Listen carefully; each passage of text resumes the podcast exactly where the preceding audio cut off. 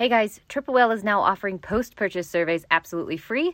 Go check it out and enjoy the episode. I started just selling really weird items. So I think the first one was around Christmas and it was just a candy cane. And that one sold for a couple hundred dollars. And what you I sold did, a candy cane at Christmas for a hundred dollars? Yeah. And yeah, that's oh kind of the point. God. The point is like, why would anyone buy a candy yes, cane for a hundred dollars? That was, that was my initial thought.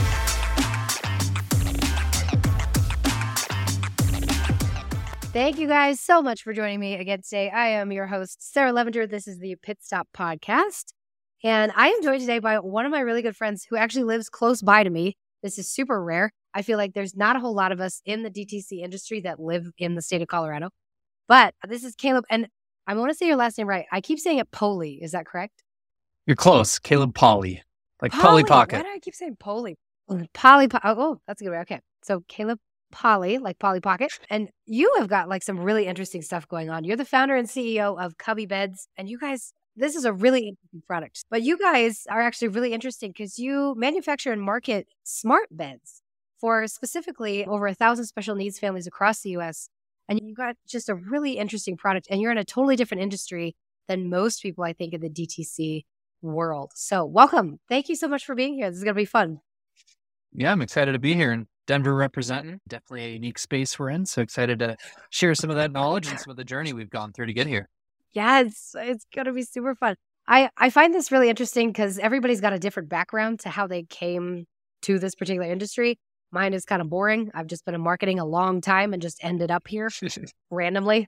That's just, there's no fun part to it. But yours, though, you have one of those really fantastic backstories that I, I think every entrepreneur wish they had.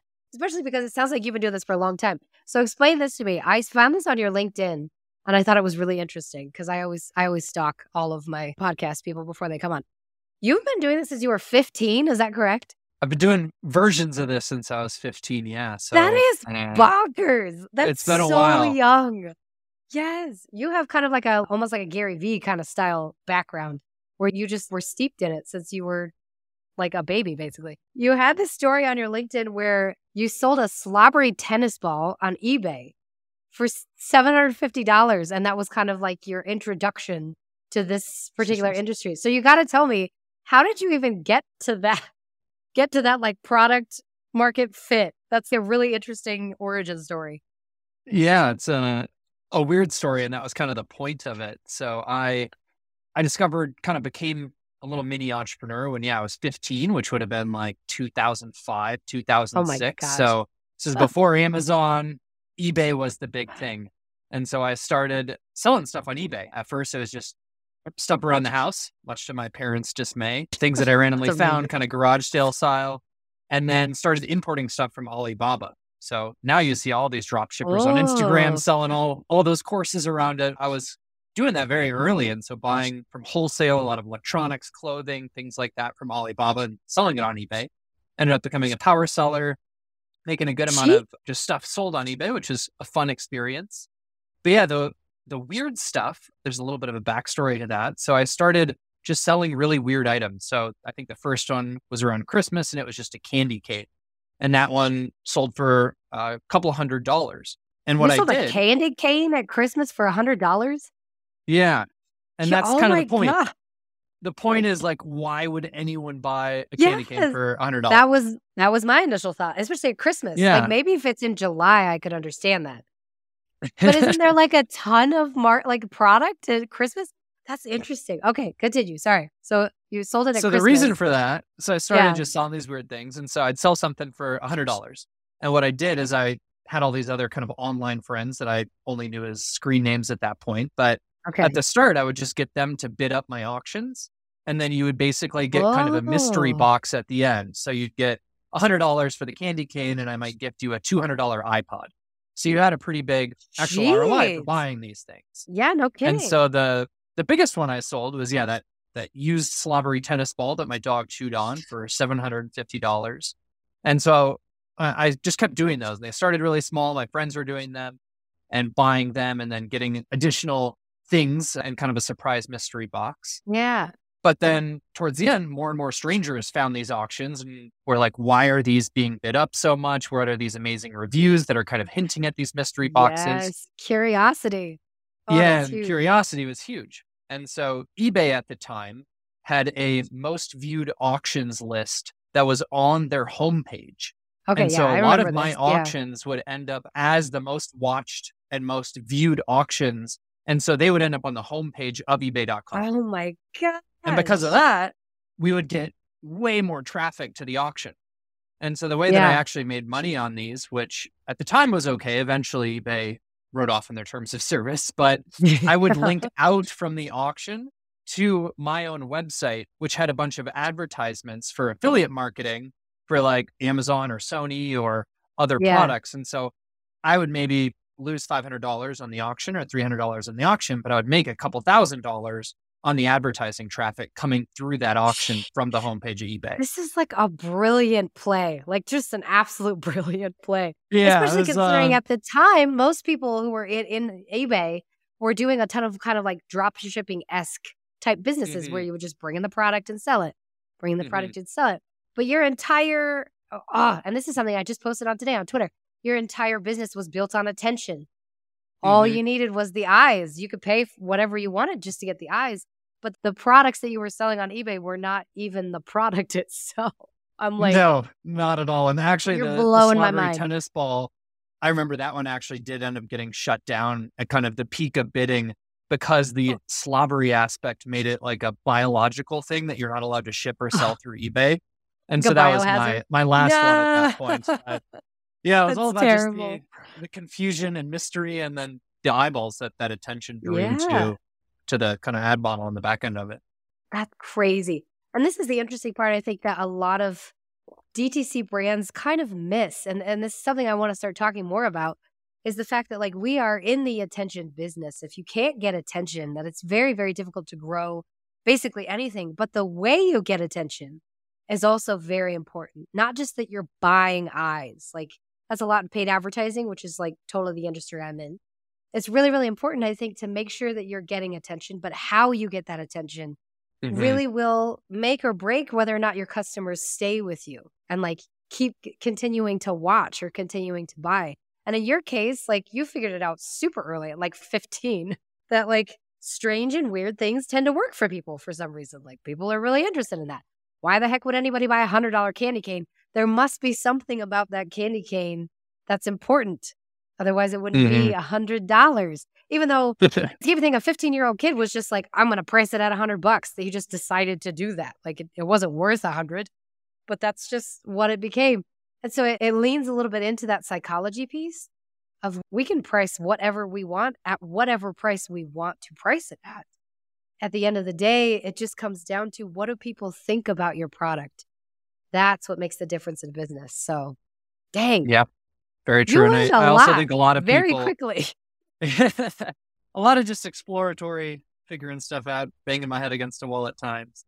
But yeah, I think that's very yeah. right on the, the attention side. And the best type of attention is your friends telling you about something or, yes. hey, did you see this weird candy cane? And then you're going to go tell other people. And we, we try to do that a lot at Cubby Beds as well, of really activating those people into advocates and getting yeah. them to tell other people. It's a much more powerful and attentive eyeball than just seeing it through a Facebook ad. Yeah, one hundred percent. Well, and this would be a good segue too, to kind of go into what do you think has been like the most important thing that you've taken from your early learnings that you now use a lot at Cubby?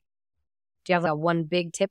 I actually think the biggest thing that I've used here at Cubby is a lot of those early learnings across e-commerce. And then I worked in software for five, six years before this. Oh, okay. Yeah. And so just taking things that are kind of table stakes in those industries and applying them to this medical industry that is very old school. The bar is very low. And so doing things yeah. like automated email through Klaviyo is world-class in the medical device industry, is yeah. table stakes super easy in e-commerce. And so a lot of that is finding these older industries and applying the things that are already proven. And we've done that in a, a bunch of different ways, from product development to yeah. marketing to eventually how we build our sales teams here as well. I think that leads into a, another really good question that's like probably set for an entire episode in itself. But like, why do you think the medical industry has leaned on these kind of archaic marketing practices for so long? Because it really hasn't changed in a long, long time.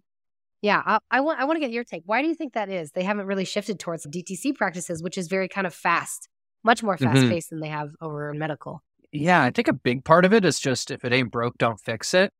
And oh, what yeah, happened is true. COVID broke it. So COVID came that's in so and completely true. disrupted how healthcare yeah. is delivered. We couldn't go into hospitals. You had to do telehealth. You had to find solutions for yourself online.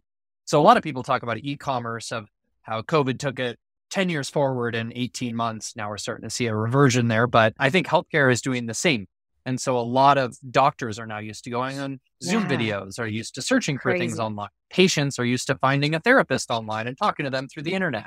And so I do think that a lot of it used to be there's just so many layers of middlemen and they all have their own yeah. incentives. And if it's not broken, why fix it? Why try to disrupt yeah. it? I don't even Very understand true. how the system works well enough to disrupt yeah. it.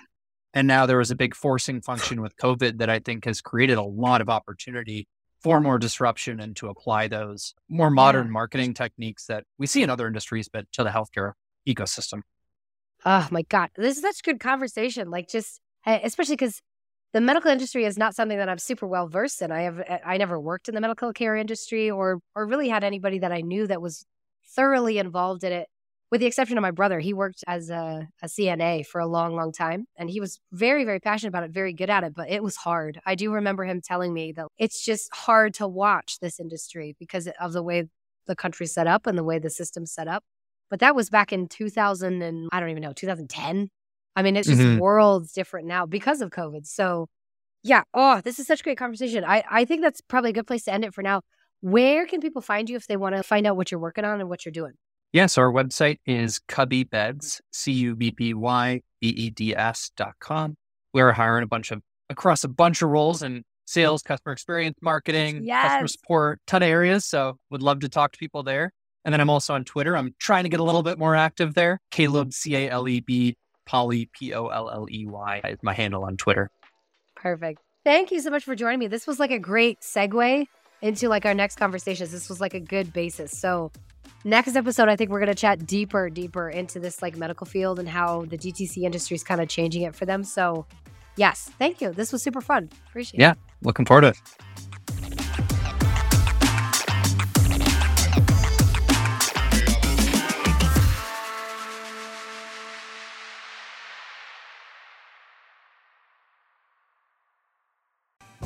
Mesa is used by customers like Mudwater, Chubbies, and over five hundred others who want to stop wasting time and money with repetitive tasks. Mesa lets brands like yours work smarter and balance clever workflows with solid infrastructure. Head to get mesa dot com, G E T M E S A dot com, to start automating your store.